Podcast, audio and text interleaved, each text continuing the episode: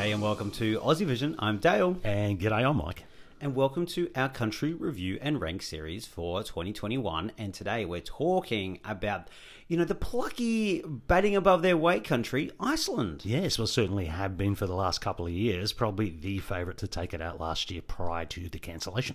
And actually, that should be punching above its weight and batting above its average. I combine those two together to come up with something completely new. But hey, they're a quirky country, and so let's have a look at them. They debuted back in 1986, actually, and they have finished second on two occasions, mm. uh, the most recently in 2009.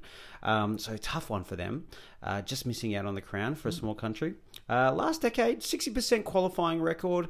Though that sounds better than it was because there were four non qualifiers in a row mm-hmm. leading up to 2019 when Hatari saved the day for Iceland with a top 10 finish. And then, of course, they were the hot favourite to take out the crown last year. Yeah. What have they got for us this year, Michael? Well, this year we have Daði og Gagnamagnið and 10 years. Well done. How does it keep getting better?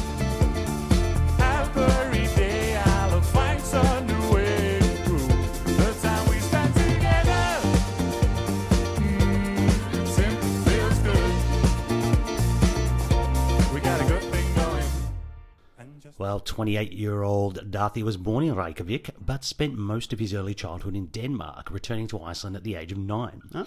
He now resides and performs out of Berlin in Germany. He started releasing music in 2017 and took part in the Icelandic national final Söngvakeppnin. He returned to that competition in 2020, winning with his song Think About Things, which we've already touched on. Uh, and he was one of the favourites very much to take the crown. So he was invited back by the national broadcaster to participate in 2021, which was no real surprise to anyone. Exactly. I think, you know, not having Söngvakeppnin was a very big thing for them to do. And let's talk about the pros of the entry. And I think a big reason for that is not just because he was a massive favourite, but there's something about him and this group. They've got that X factor and they've just got it. There's something about them that is just really um, magnetic, and you want to like them and you want to like their song. It's a great little package of the group together. So, them and their aesthetic and what they're about is a huge big selling point for this entry. Definitely. There is a really well produced and quite memorable entry here. The production has got some really nice elements to it, and I think that gives it more than just being a little, you know, quirky electro pop kind of entry. Plus, also, the message in the song, it's very, very sweet. It is about his wife, and as we know, it's the third in the trilogy of the songs he's pr- tried to bring to Eurovision. Indeed, and I'm glad you talked about the kind of instrumentation there because there's a few different things going on. You There start is. with strings.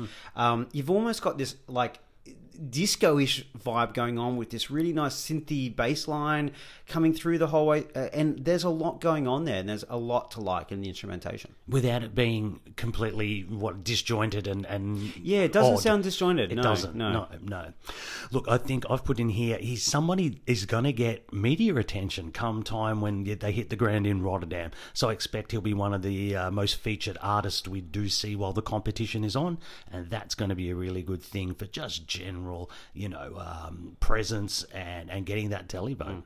Yeah, you got to have the awareness. They're the quirky ones. that They're going to ones being used on an ad and all that kind of stuff. The PR I've written down here as well. Defo.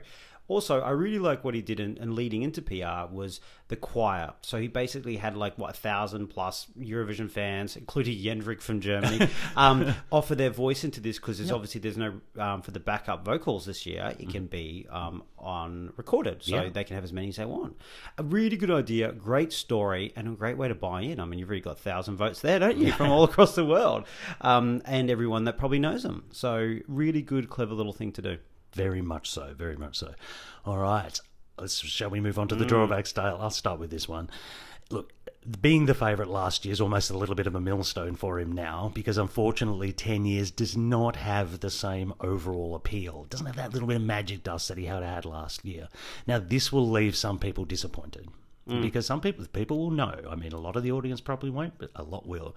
And I think it's probably a little bit unfair, but you know, it's dragging down the entry probably a little bit for some people. Yeah, totally agree. Look, it's just like when Eurovision artists come back after they've had a really good result or formal winners, whatever. is they don't replicate it. Hmm. They really don't. Like other than um, Ireland, um, what's his face, Mr. Eurovision, Johnny Logan, And he came back like what was it, seven years later or something? like exactly. It's very, very, very hard to do. It's still a great entry, but it's just nowhere near as hooky and uh, just missing that magic dust, as you mentioned. Uh, although it appeals to some people, I am not a fan of the dir- dorky, sort of quirky stage persona. I do get tired of it. It's a bit of a one trick pony thing for me. And I think once you've seen it, it's kind of done. So, as far as I'm concerned, quirky, meh, doesn't work for me. I, I kind of see where you're coming from. I really liked his 2017, and I thought it should have gone. Um, 2019, sorry, 2020. I didn't really feel it like everyone else did because I'm like, I've seen this before. Yeah. Yeah, it's good. It's got that good hook, but what's the big thing about it all? Um, also, I've got to talk about this PR thing. They are doing everything. There's beer.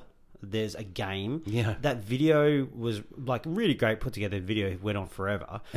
Maybe they should have put more effort into the song Possibly, yeah. there's more effort going into the PR for a, and for a weaker song. And sorry, you can't polish this up.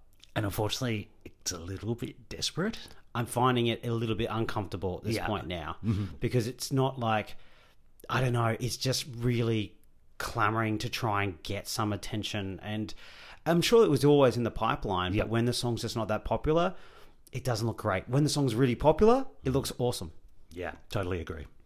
Um, and overall, this song just does it just lacks impact. It just lacks impact. Take away him, take away the quirk. It's fine and it's an okay package, but take away him and that all this going on, and it'd be a struggling to get out of the semi-finals. I totally agree. Anyone else but him, I don't know if we'd be talking grand finals, like automatic qualification type stuff. All right, well, let's see if the team will like it a bit more than maybe we're alluding to here, Michael. Um, out of the 17 Aussie Vision contributors who voted first to 38th, this song has come in at number. What are you thinking? I think it might be in the teens. 17th. Ah, okay. Yeah. Yeah, that does not surprise me. Well, look, it ranged from 4th to 31st. There were seven top 10s, so there's still a lot of love for it. But four people were outside the 25, and that's out of the 15 we know. We haven't heard ours yet. Um, so a bit varying degrees there, but there's still a lot of love for it. And hey, sure. in the Australian um, preview parties, it did very well. Yes. And it's done well on OGAE things, I think, for Australia as well. So there's still there's still love. There's still mass appeal there, isn't there? All right, we're going to hear from two of the team there. We're going to hear from Emma, and we're going to hear from Liv. When I first heard 10 years, I immediately fell into the trap of comparing it to Iceland's 2020 entry. I didn't find it as clever and catchy, and was slightly disappointed. But the more I listened, the more it grew on me. The strength of the song is in its lyrics and musical arrangement, rather than the vocal performance. Daði has penned a heartfelt song about his 10 year relationship with wife Árný, and a string opening and 1,000 person choir are highlights of this disco themed toe tapping track. It's not without some issues. It's a very difficult song to sing along to. The verses in particular are quite wordy and may alienate those who prefer something they can pick up the lyrics too quickly. But overall, this will appeal to a wide range of ages and will definitely stand out amongst the pack. People aren't going to forget the group with the green costumes, particularly if their stage performance is able to recreate the monster fighting themes from their music video. It's my number five song this year, and it's definitely qualifying for the grand final. If I'd seen the video clip before doing my rankings, it probably would have helped it rise a few spots. It is self aware and quite clever, and I enjoyed that. However, I have seen them do this sound, this quirk, this vibe, and throwback since 2017 in their national final. Didn't work on me then, didn't work on me in 2020, and it ain't working on me this year. Look, it's just a little bit pretentious, punsy, irritating to me. I just find it all a little bit annoying and I just, they keep going for it and it's not my vibe and I don't like it. Um, I appreciate the message of the song. I think that's great, whatever. But uh, I'm not going to vote on a song just because it's got a cute little message and Quirk's not for me. Go away. Well, for Emma, it definitely seems like Daði's performance style and the songs really seem to work for her, and she connects. Well, not so much for Liv on that one, and you know what? I'm hearing you, Liv. I am hearing you. I think if you take the subtext of what we're trying to say, maybe Liv put it a little bit more directly.